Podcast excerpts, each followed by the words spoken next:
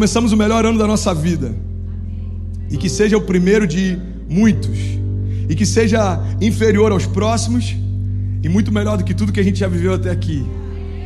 Que seja um ano da gente não conseguir explicar o que está vivendo, a não ser explicar que é a graça, é a graça que fez, foi Deus quem fez, foi Deus quem me deu, foi Deus quem colocou, foi Deus quem abriu.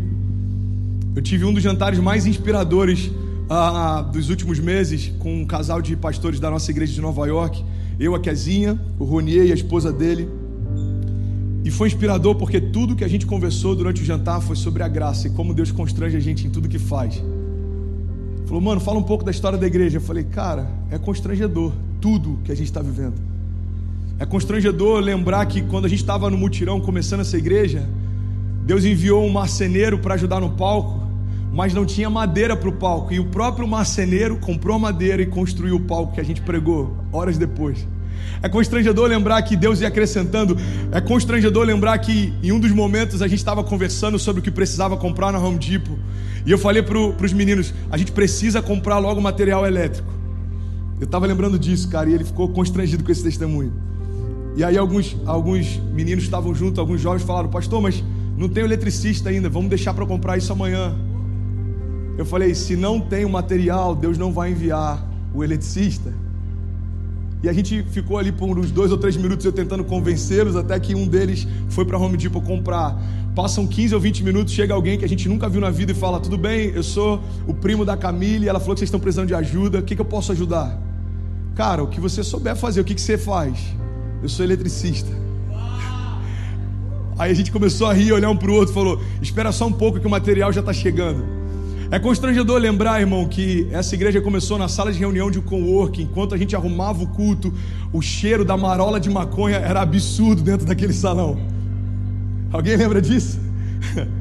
É constrangedor olhar para cada um que faz parte desse time, porque nenhum de nós merecia fazer o que faz, estar onde está. Mas isso é graça, e é isso que vai definir o teu ano de dois mil e vinte e um. Eu oro para que dois mil e vinte e um seja um ano em que você não consiga explicar com estratégias o que você viveu. Você vai ficar tão embasbacado, você vai ficar tão surpreendido, constrangido, que você vai falar, cara, é só Deus, irmão, esse ano é só Deus. Você crê nisso comigo? Diga amém. Então o que a gente precisa parar para pensar não é o que pode nos levar a viver o melhor ano da nossa vida. A gente já sabe, a única coisa que pode levar a gente até lá se chama graça. O que a gente precisa parar e pensar e meditar é o que, que pode parar a gente nesse ano.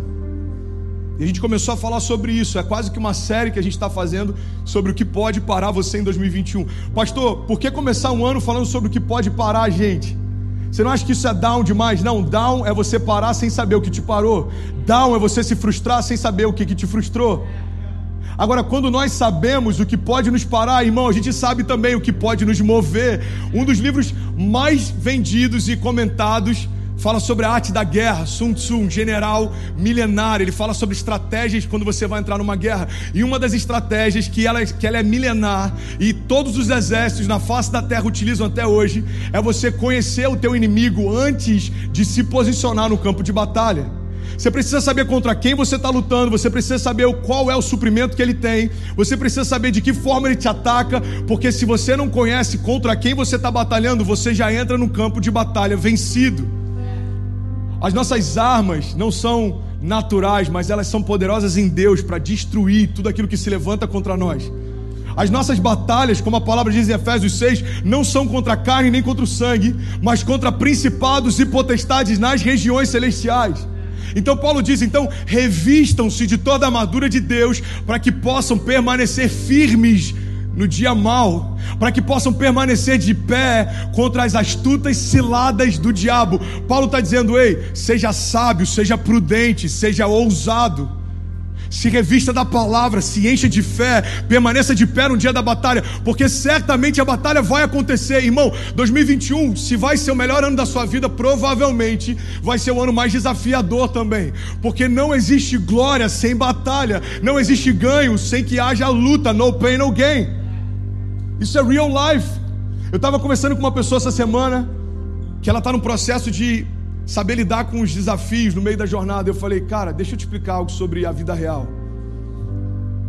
A vida real sempre vai trazer para você lutas, problemas. Nem sempre vai ser do jeito que você achou que seria, nem sempre vai ser agradável ou confortável, mas se você souber lidar com isso, cara, você vai ter uma vida extraordinária.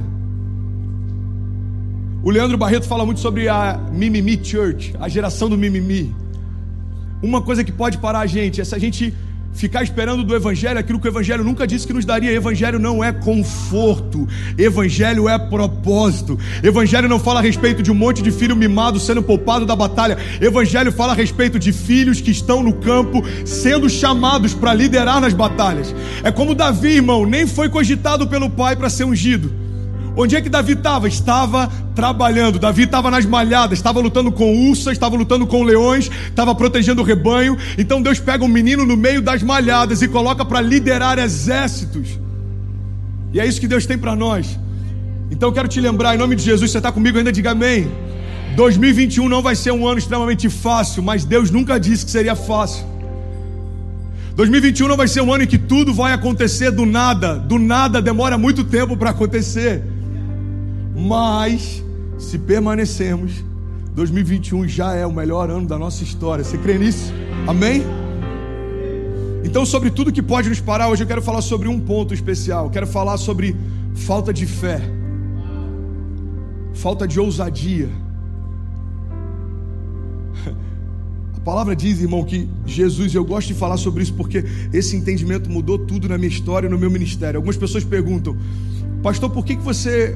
Tá sempre, parece que você está incendiado, às vezes parece que você, tá, você sobe como um leão? É porque em algum momento eu entendi a minha identidade. Eu sou filho de um leão e eu preciso me portar como tal. Jesus se entrega como um cordeiro, sem falar uma palavra ele vai até o matadouro, mas ele ressuscita como um leão. O leão, irmão, ele não é o mais forte dos animais, o leão não é o maior dos animais, o leão não é o mais rápido dos animais. Você sabia disso? Existem mamíferos maiores que ele, existem ah, alguns outros animais mais rápidos que ele, maiores que ele, mas quando o leão chega no lugar, todo mundo sabe que ele chegou. Se existe alguém que não precisa usar cartão de visita, esse alguém é o leão.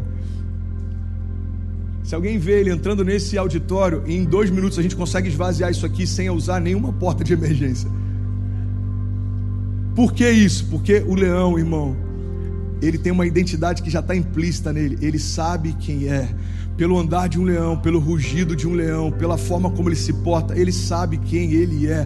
André, o que que isso tem a ver com a minha história? Você precisa saber quem você é em Deus. Você não foi chamado por Deus para ser domesticado, irmão. Você não foi chamado por Deus para ser distraído. Você é como um leão nas mãos dele. Não é você que tem que temer os seus inimigos, os seus inimigos que tem que temer você. Quando você sabe quem é, são seus inimigos que vão ficar preocupados. Porque, irmão, se tem algo que o inferno tenta parar na nossa geração, é você entender a identidade que tem. Porque um leão que tem crise de identidade, ele para por qualquer coisa. Um leão que foi domesticado, ele para por qualquer coisa. Mas um leão que sabe quem é, irmão, nada para ele. Eu quero liberar essa palavra sobre você. dois mil e vinte e um é um ano de aprendermos a sermos mais ousados, assim como Deus é. Essa figura de Jesus como alguém extremamente dócil, a gente precisa ressignificar. Jesus, ele é dócil e amoroso com os seus, mas ele é juízo, ele é fogo consumidor com aqueles que não estão juntos dele. Aqueles que não juntam, espalha o que a própria palavra diz. Ele ama o pecador, mas ele tem uma fúria absurda pelo pecado. Jesus, quando entra no templo e vê pessoas fazendo comércio na casa do seu pai, ele quebra tudo e pega um chicote e sai estabelecendo quem de fato ele é e o que deve ser feito na casa do pai dele. Jesus, irmão, é aquele que deixa João repousar sobre o peito e ouvir as batidas do coração, mas também é aquele que se posiciona como um leão, toma chaves do inferno, da morte, e ao terceiro dia ressuscitou. O que pode parar você em dois mil e vinte e um? Falta de ousadia, falta de fé. Tudo é possível ao que crê. Irmão, quando a gente entende essa verdade, está fazendo sentido para alguém? Você está recebendo isso? Não se distrai, preste atenção nisso. Tudo é possível ao que crê. Se a gente for usar a dinâmica inversa, nada acontece se você não crer. Deus colocou no nosso colo a responsabilidade de estabelecer aquilo que a gente vai viver. Deus, por que eu não vivo milagres? Porque você não está crendo neles. Deus, por que eu não vivo romper? Porque você não está crendo no romper. Deus, por que eu não estou vivendo uma provisão sobrenatural? Porque você ainda não crê numa provisão sobrenatural. Porque tudo que eu precisava fazer para te liberar, para fluir, eu já fiz. Agora é você quem precisa assumir o papel de protagonista da tua história. Faz sentido? Se tudo é possível que crê, então se algo não está acontecendo ainda, porque ainda não creio. Irmão, eu estava lembrando essa semana, eu vou falar de coisas materiais, por exemplo, para talvez ficar mais fácil a dinâmica. Há três anos atrás, quando a gente chegou nos Estados Unidos, quando eu vim pela primeira vez, emprestaram um carro para a gente ficar aqui. E eu lembro quando a gente entrou naquele carro a primeira vez, a gente falava assim, mano, olha esse carro. Olha o tamanho desse carro, cara, que carro lindo, mano. Olha, olha o computador de bordo. Cara, motor V oito cinco ponto seis, uau, mano, olha... Olha o tamanho da roda.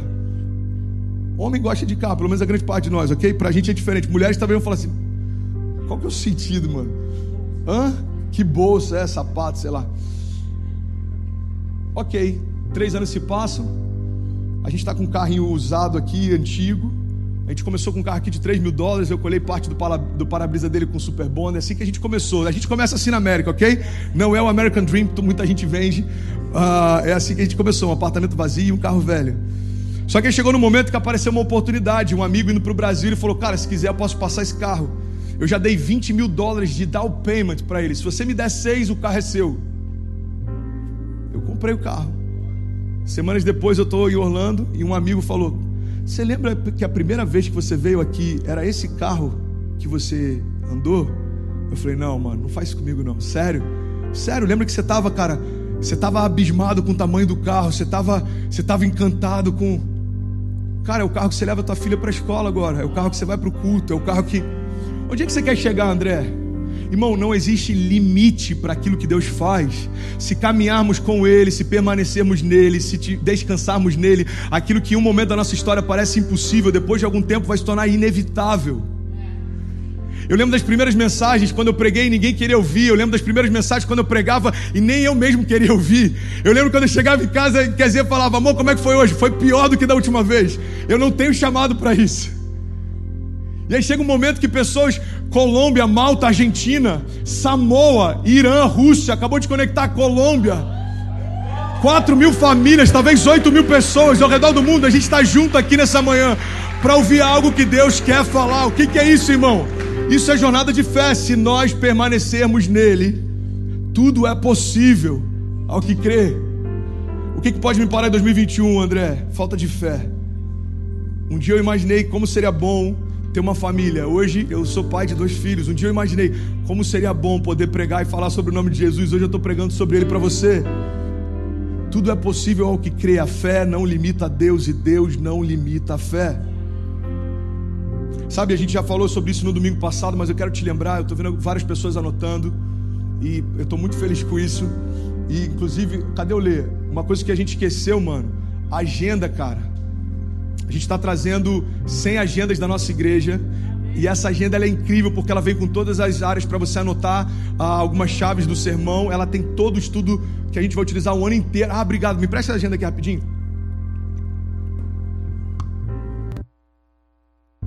Ah, ela tem todos os endereços da nossa igreja em todos os lugares do mundo. Japão, Panamá, Itália, Espanha, enfim, Portugal. Somos dezesseis igrejas só em Portugal. É surreal o que Deus está fazendo. Então, essa agenda tem todos os dados que você precisar e você pode anotar seus compromissos também, ok? E o que eu queria compartilhar com você é que na semana passada eu falei sobre algo, eu quero que você guarde isso. O que vai construir o seu ano não são as suas intenções, são as suas decisões. Tem muita gente bem intencionada e frustrada. Tem muita gente bem intencionada que parou no meio do caminho. Irmão, o que vai definir o teu ano não são as suas boas intenções, mas são as suas decisões. Sabe, é interessante porque todo investidor sabe disso, todo atleta de ponta sabe disso, todo empreendedor sabe disso, mas nós como igreja muitas vezes esquecemos disso. A gente continua esperando que milagres aconteçam sem que a gente tenha semeado para que eles acontecessem. Alguém mandou uma mensagem esses dias e falou, pastor, libera uma chave para que eu possa morar fora. Eu falei, passaporte. Parece brincadeira, mas é verdade. Tem gente falando, eu estou orando para que Deus me leve para isso. Você tem um passaporte? Não, eu vou tirar. Então não pede para Deus fazer algo que você não se posicionou para que Ele faça. Pastor, eu preciso. Faz sentido, gente? Eu, eu gosto de pregar sobre fundamentos, mas às vezes a gente precisa liberar palavras que são práticas, porque a gente se esquece. Eu aprendi que o, o, o óbvio, se não é falado, não é óbvio. Pastor, ora por mim, eu preciso de um carro para cuidar da minha família. Você tem, você tem a drive? Não. Cara, Deus não vai quebrar um princípio porque você é preguiçoso. Eu quero pregar para as nações. Você tem se consumido pela palavra? Não. Então, irmão, não peça para Deus enviar chuva se você não preparou a terra. Ele não vai fazer. Não é assim que funciona. dois mil e vinte e um não vai ser do tamanho das suas intenções. dois mil e vinte e um vai caminhar à altura das suas decisões. Decisão, na etimologia da palavra decisão, decisão significa cortar fora. Incisão significa cortar dentro. Circuncisão significa cortar em volta, em torno. Decisão significa cortar fora. Para você viver o novo, você precisa cortar as alianças com o passado. Para você viver o novo de Deus, você precisa abrir mão daquilo que você fazia para começar a viver aquilo que só Deus pode fazer. Uma decisão é um posicionamento, é você falar, eu não sou mais quem eu era, eu não faço mais o que eu fazia, eu não quero mais o que eu queria, e eu não vou mais viver o que eu vivia, eu quero algo novo, eu quero algo fresco, eu quero aquilo que Deus tem para mim. A palavra de Deus diz que a vontade dele é boa, agradável e perfeita. O próprio Deus diz, olha, a paz que eu tenho para vocês, eu não dou como o mundo dá, a riqueza que eu tenho para vocês não acrescenta dores. Eu quero viver o novo, André. Então se despede do velho agora, irmão. Enquanto a gente não enterrar o passado, a gente não consegue desenhar o futuro, irmão. Filipenses três, treze diz, esquecendo-me das coisas que para trás ficaram e avançando para aquelas que estão diante, eu prossigo para o alvo a fim de ganhar o prêmio do chamado celestial em Cristo Jesus. Tem um cara que foi um dos maiores ah, um dos maiores bancários, um dos maiores empreendedores da geração dele, J P Morgan, e tem uma frase dele que eu acho que a gente pode utilizar muito bem nesse ano. Ele diz, o primeiro passo para chegar a algum lugar é decidir que você não vai ficar mais onde você está. Você mora nos Estados Unidos, em algum momento você precisou decidir não estar mais onde você estava. Só que a sua mudança não pode ser só geográfica, irmão, porque a geografia não muda a história. Tem gente que veio para cá com depressão do Brasil e achou que o American Lifestyle ia mudar. Você só está deprimido em dólar. Faz sentido que dá mais prejuízo do que estar deprimido em real, porque você está deprimido seis vezes mais. A gente está brincando, mas é sério.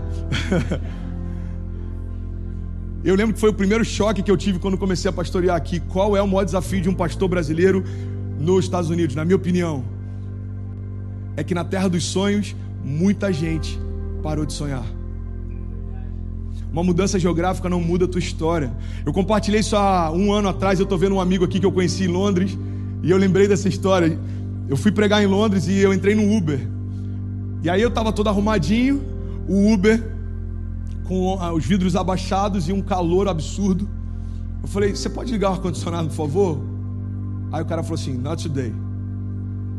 Eu falei, pô, simpático. Eu falei, cara, mas tá... tá calor, você está pensando assim, eu estou pagando por isso, não é um favor, né? Faz parte do serviço, foi combinado pela Uber, né? E eu falei assim, cara, mas por que não? Ele falou assim, where are you from? Eu falei, Brasil. Aí ele, come on, você veio do Brasil e está sentindo calor aqui? Eu falei, irmão, eu não estou mais no Brasil, pega essa chave, irmão.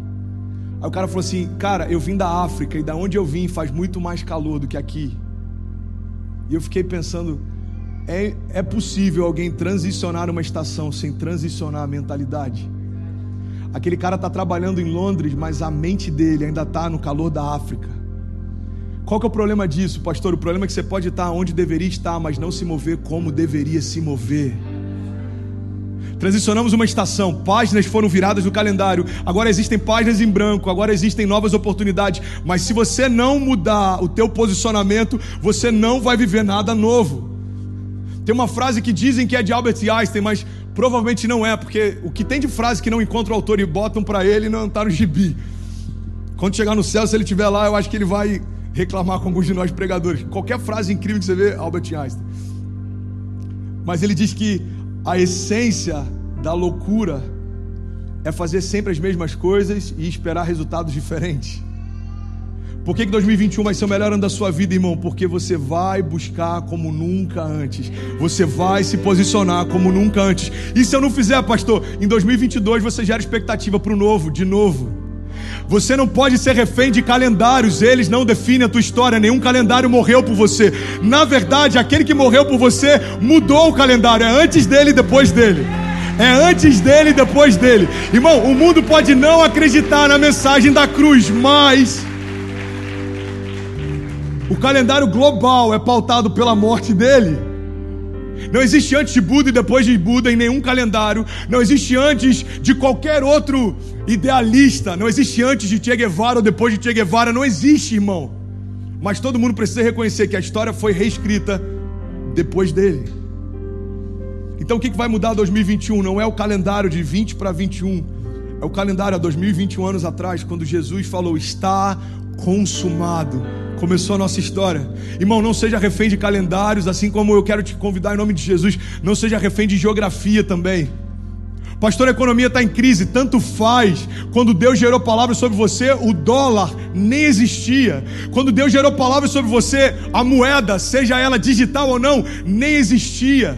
O problema é que nós achamos que fomos gerados há alguns anos quando nós nascemos. Você não, nas... você não foi gerado quando nasceu do ventre da tua mãe. Você foi gerado quando a palavra de Deus gerou você.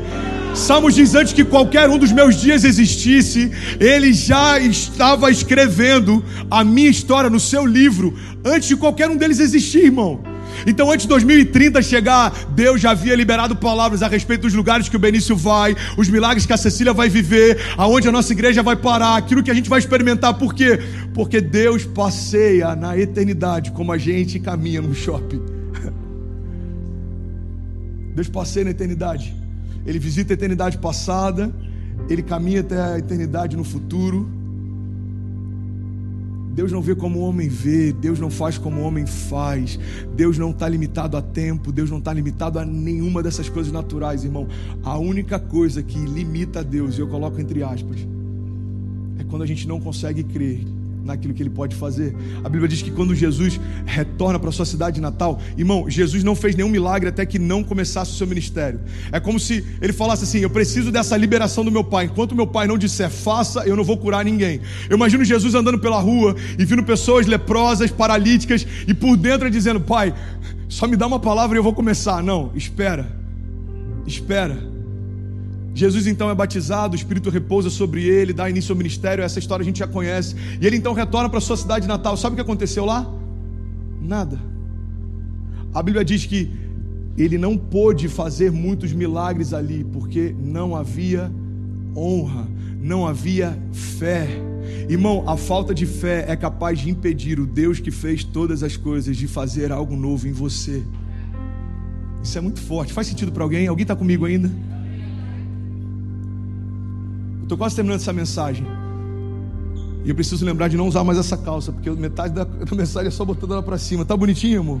Eu tô tentando, eu tô tentando. A gente não consegue emagrecer, a gente tenta pelo menos dar uma, uma melhorada na... Hã? Tirei até o Inir aqui, porque ele tava tirando a calça. Eu fui orar aqui, eu falei: opa, peraí, sangue de Jesus tem poder. Satanás querendo me envergonhar. Mas vai dar certo. Vai dar certo. Eu quero compartilhar algo com você. A mulher do fluxo de sangue não foi tocada por Jesus. Foi ela quem tocou nele. Pedro, quando anda sobre as águas, não recebeu um convite de Jesus. Foi Pedro que pediu para ir para perto dele. Irmão, tem milagres que você ainda não viveu em Deus porque você ainda não pediu para que Ele faça. Eu quero que você tenha esse entendimento. Guarda isso em nome de Jesus. Tem milagres que você ainda não viveu porque você não deu os primeiros passos. Essa é a chave da mensagem que eu quero compartilhar essa manhã. Pedro está no barco, os outros discípulos estão lá também. Ele fala: Senhor, se és tu, me faz ir ter contigo. Aí o convite de Jesus acontece: Pedro, então vem. E ele coloca os pés para fora e começa a andar sobre as águas. Aquela mulher não recebeu um convite de Jesus, ela não fazia parte da tour de Jesus. Quando Jesus estava passando por ali, ela não era uma das famílias que seria visitada por Jesus. Irmão, ela não estava no itinerário de Jesus, ela não fazia parte do schedule de Jesus. Ela foi até ele e tomou posse do seu milagre. O que eu quero compartilhar com você é que o que pode parar você é falta de ousadia para dar os primeiros passos. Se Pedro não tivesse dado os primeiros passos, essa história não existiria. Se a mulher do fluxo de sangue não tivesse dado os primeiros passos, a cura dela não teria acontecido. Irmão, tudo o que você precisa fazer para viver o melhor ano da tua história é dar os primeiros passos. Você pode declarar isso? Diga, eu vou dar os primeiros passos. E aí começa a loucura. Irmão, a palavra diz que aquilo que para nós, aquilo que para o mundo é loucura, para nós é o poder de Deus. Quando você começar a dar os primeiros passos, não se assuste quando todo mundo começar a achar loucura o que você está fazendo.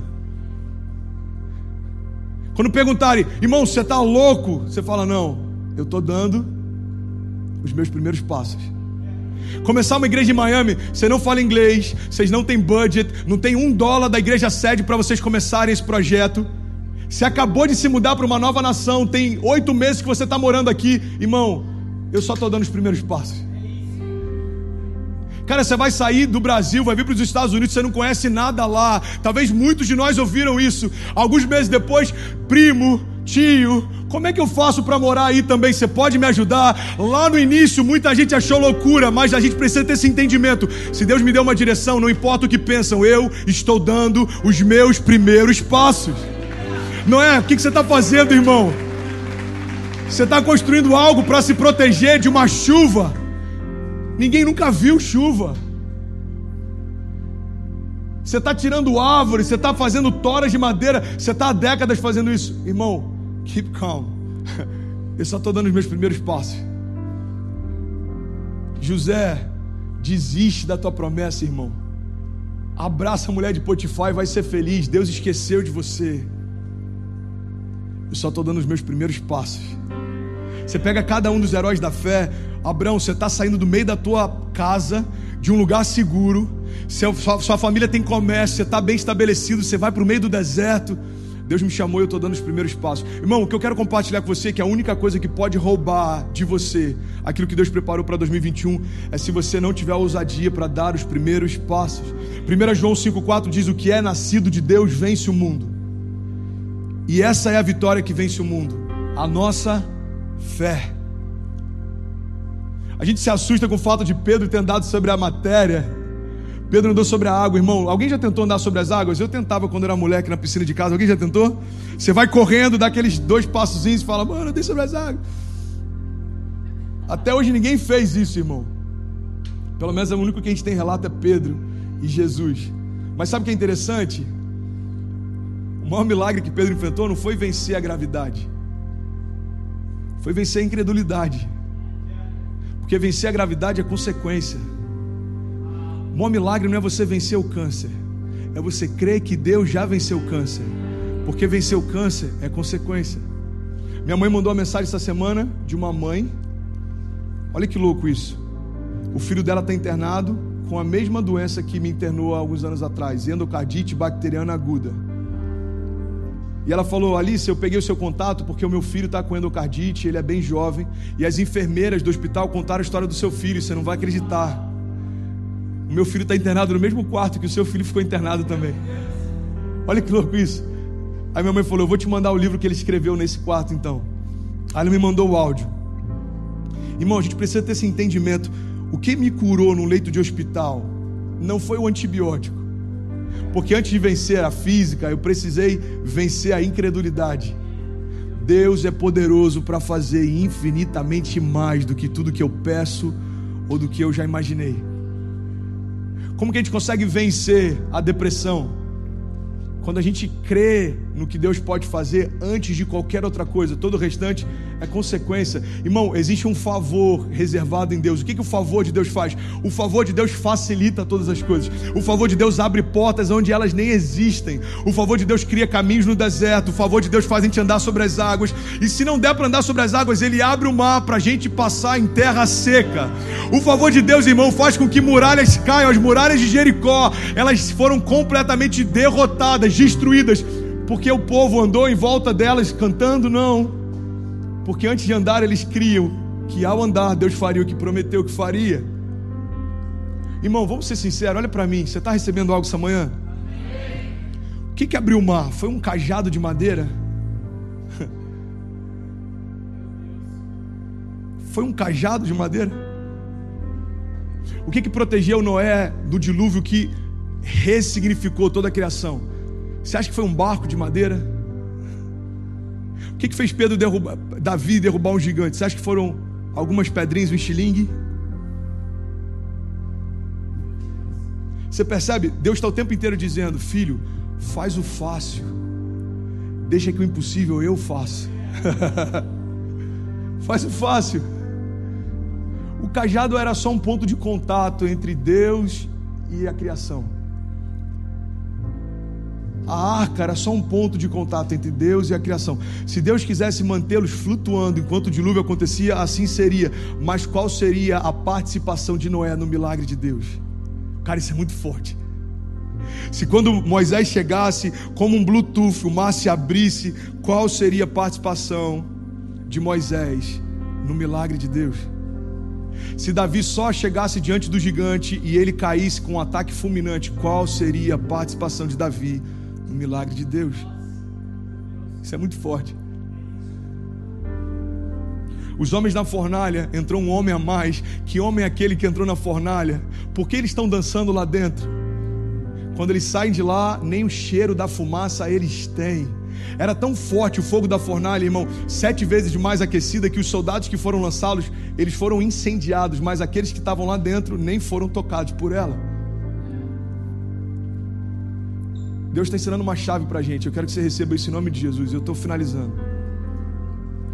Tudo aquilo que Deus nos convida a fazer é para que a gente tenha alguma participação no milagre que Ele já está fazendo. Pastor, então você está dizendo que a chave para eu romper em dois mil e vinte e um é fazer? Não, mano. É só simbólico. O cajado é simbólico, a arca é simbólica. A Bíblia diz que Deus chama cada uma das estrelas pelo nome e elas se apresentam em continência para Ele. Deus estabeleceu o mar, está lá em Jó, não lembro agora o, o capítulo, estabeleceu para o mar os limites e disse: até aqui vem o teu orgulho, e daqui em diante o teu orgulho se desfaz em ondas. Sabe a arrebentação? Você já parou para pensar? Se a gente tem mais água do que terra, por que que a água não invadiu toda a parte da terra? Porque Deus disse: até aqui, ok, daqui para lá, não. Irmão, quem é esse que até o vento e o mar lhe obedecem? Os discípulos estão vendo ele falar: shh. O vento para, o mar se acalma, começa a olhar um para o outro e fala: cara, quem é esse que até o vento e o mar lhe obedecem? Irmão, o vento e o mar obedecem a Ele porque foi Ele quem os fez. O mar, ele encerra o seu orgulho em ondas porque foi Ele quem o fez. João diz: no princípio Ele era o verbo, o verbo estava com Deus, o verbo era Deus e todas as coisas foram feitas por meio dEle, e sem Ele nada do que foi feito se fez. Jó começa a questionar a Deus: por que disso, por que daquilo? Deus fala: Jó, eu até vou responder suas perguntas, se antes você me responder, aonde você estava quando eu estabeleci o fundamento e o firmamento e cada estrela? Jó, onde você estava quando eu fiz a criação e cada peixe e cada ave? Por que que dois mil e vinte e um vai ser um ano mais poderoso e frutífero da nossa história? Porque Deus está convidando a gente a fazer algo junto com Ele. Irmão, não dá para fazer nada sem Deus, mas não dá para a gente caminhar com Deus sem fazer nada com Ele também. A palavra de Deus diz que a fé sem obras é morta. A fé sem obras é teórica, a fé sem obras É nada, irmão. O que Deus tem para nós é algo sobrenatural. E eu estou finalizando, eu quero orar com você. Hebreus onze diz: ora, a fé é a certeza das coisas que se esperam e a convicção de fatos que não se veem. Efésios três, vinte diz: aquele que é capaz de fazer infinitamente mais do que tudo que pedimos ou pensamos, de acordo com o seu poder que atua em nós. Tem uma frase do Bill Johnson que eu gosto demais, ele diz: se você faz história com Deus, Ele fará história através de você. Cara, eu podia falar sobre tantos milagres que a gente já viveu. Quando eu e Kezinha a gente casou, a gente comprou um apartamento com cinco mil reais de entrada. Quando Cecília estava sendo gerada, a gente enfrentou a maior crise da nossa história. Quando eu estava no ápice do meu ministério, eu estava pregando sobre fé num dia, estava todo entubado usando fralda no dia seguinte. Quando a gente recomeçou e reconstruiu e se restabeleceu, Deus falou: abre mão de tudo e recomeça. E a gente veio morar num apartamento vazio com um carro velho. Quando parecia que estava tudo confortável, Deus falou: a cidade não é essa, vai para o lugar que eu vou te mostrar e eu vou fazer algo lá. E quando estava tudo fluindo bem, veio um Covid, lockdown, portas fechadas, toque de recolher, e aí parece que você tem que recomeçar de novo. Irmão, Deus está falando o tempo inteiro: só faz o fácil, deixa que o impossível eu faça. E eu não sei qual é o impossível na tua vida, mas eu quero te apresentar o Deus do impossível nessa manhã. Se você pode, feche teus olhos em nome de Jesus. Eu quero orar com você. Eu quero liberar palavras de vida sobre você. Eu quero liberar palavras de vida sobre você. André, eu, eu acredito no que você ministrou, mas eu não consigo crer. Irmão, então pede a Ele. A Bíblia diz que a fé vem por ouvir e por ouvir a palavra de Deus. A fé não vem por ouvir um sermão inspirado. A, a fé vem por ouvir a palavra de Deus. A palavra que sai da boca de Deus é o que gera tudo o que você precisa. Você precisa de cura? Isaías cinquenta e três: certamente Jesus levou sobre si as nossas doenças e enfermidades, e o castigo que nos trouxe a paz estava sobre ele, e pelas suas pisaduras nós fomos sarados. Você precisa de provisão? Então, irmão, mergulhe em Filipenses quatro, dezenove: o meu Deus suprirá a cada uma das suas necessidades segundo as suas riquezas em glória. Você quer prosperar? Provérbios onze, vinte e cinco: o generoso prosperará, aquele que dá alívio a outros, alívio receberá. Você quer romper no ano mais incerto da tua história? João quinze: se vocês permanecerem em mim e as minhas palavras permanecerem em vós, me pedirão o que quiserem e lhes será concedido. Você se afastou, talvez, dentro da casa do Pai. Está lá em Apocalipse: eis que estou à porta e bato. Se você abrir, irmão, eu vou entrar e vou ceiar com você. Se você está cansado, a palavra de Deus para você é: vinde a mim todos vós que estáis cansados e sobrecarregados, e eu vos aliviarei. Você está sem esperança?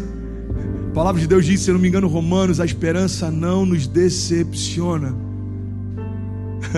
Irmão, não há nada que se levante para te parar, que Deus antes já não tenha liberado uma chave para te fazer romper. Toda estratégia do inferno é um levante contra aquilo que já foi liberado por Deus. Guarda isso: toda estratégia do inferno é um contraponto a uma liberação dos céus. É o Deus que envia a provisão antes da necessidade chegar. É o Deus que envia o livramento antes do inimigo se levantar. É o Deus que envia para você o que você precisa antes daquilo que vem contra você se levantar. Irmão, existe em Deus a paz que excede todo entendimento. Eu declaro o nome de Jesus: nesse ano você não vai ser confundido, você não vai ser distraído, você não vai ser iludido. Não tem nada que Deus tenha te prometido que o inferno possa cancelar. Não há uma palavra que Deus liberou que o inferno possa cancelar. Ele não é homem para que minta, nem filho do homem para que se arrependa. Acaso Deus prometeu algo e vai deixar de cumprir?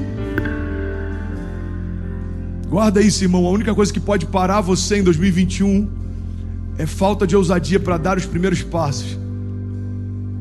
Eu quero liberar isso sobre você. Alguns vão dizer: cara, eu acho que você está você tá crente demais. Não, irmão, eu só estou dando os primeiros passos. Eu acho que você está mergulhando demais. Não, irmão, eu só estou dando os primeiros passos. Eu acho que você está com expectativa demais. Não, irmão, eu só estou dando os primeiros passos. Porque aquilo que para o mundo é loucura, para nós que cremos é o poder de Deus.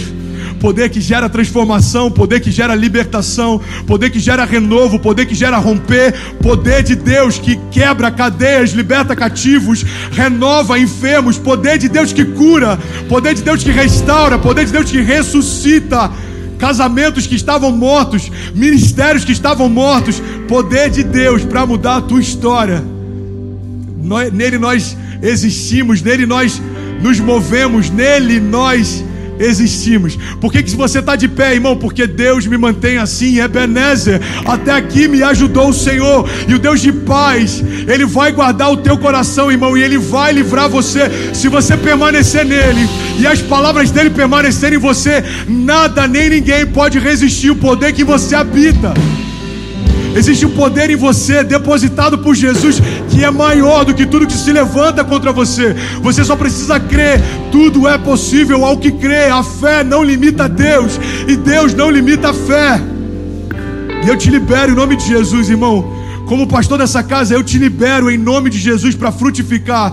Eu te libero em nome de Jesus para avançar. Eu te libero em nome de Jesus para prosperar. Eu te libero em nome de Jesus para viver algo que você nunca viveu, para tocar em lugares que você nunca tocou. Eu te libero em nome de Jesus. Seja livre, seja livre, seja livre. Foi para a liberdade que Cristo nos libertou. Livre de toda amarra, livre de toda mentira. Seja livre agora, em nome de Jesus. De todo cansaço, seja livre. De toda resistência, seja livre, livre, livre, livre. Seja livre de todas as cadeias emocionais, de tudo que te impede de avançar, de crer, de prosperar. Seja livre agora, em nome de Jesus. Você pode ficar de pé no seu lugar. Você pode levantar suas mãos o mais alto que você puder, como um homem livre. Levante suas mãos em nome de Jesus e vamos declarar isso junto. Declare junto comigo, diga: eu sou livre. Eu não consigo ouvir tua voz. Você pode declarar isso mais uma vez? Diga: eu sou livre. Seja livre, irmão. Seja livre, seja livre. Livre. Em nome de Jesus. Feche teus olhos. Continua com a tua mão levantada.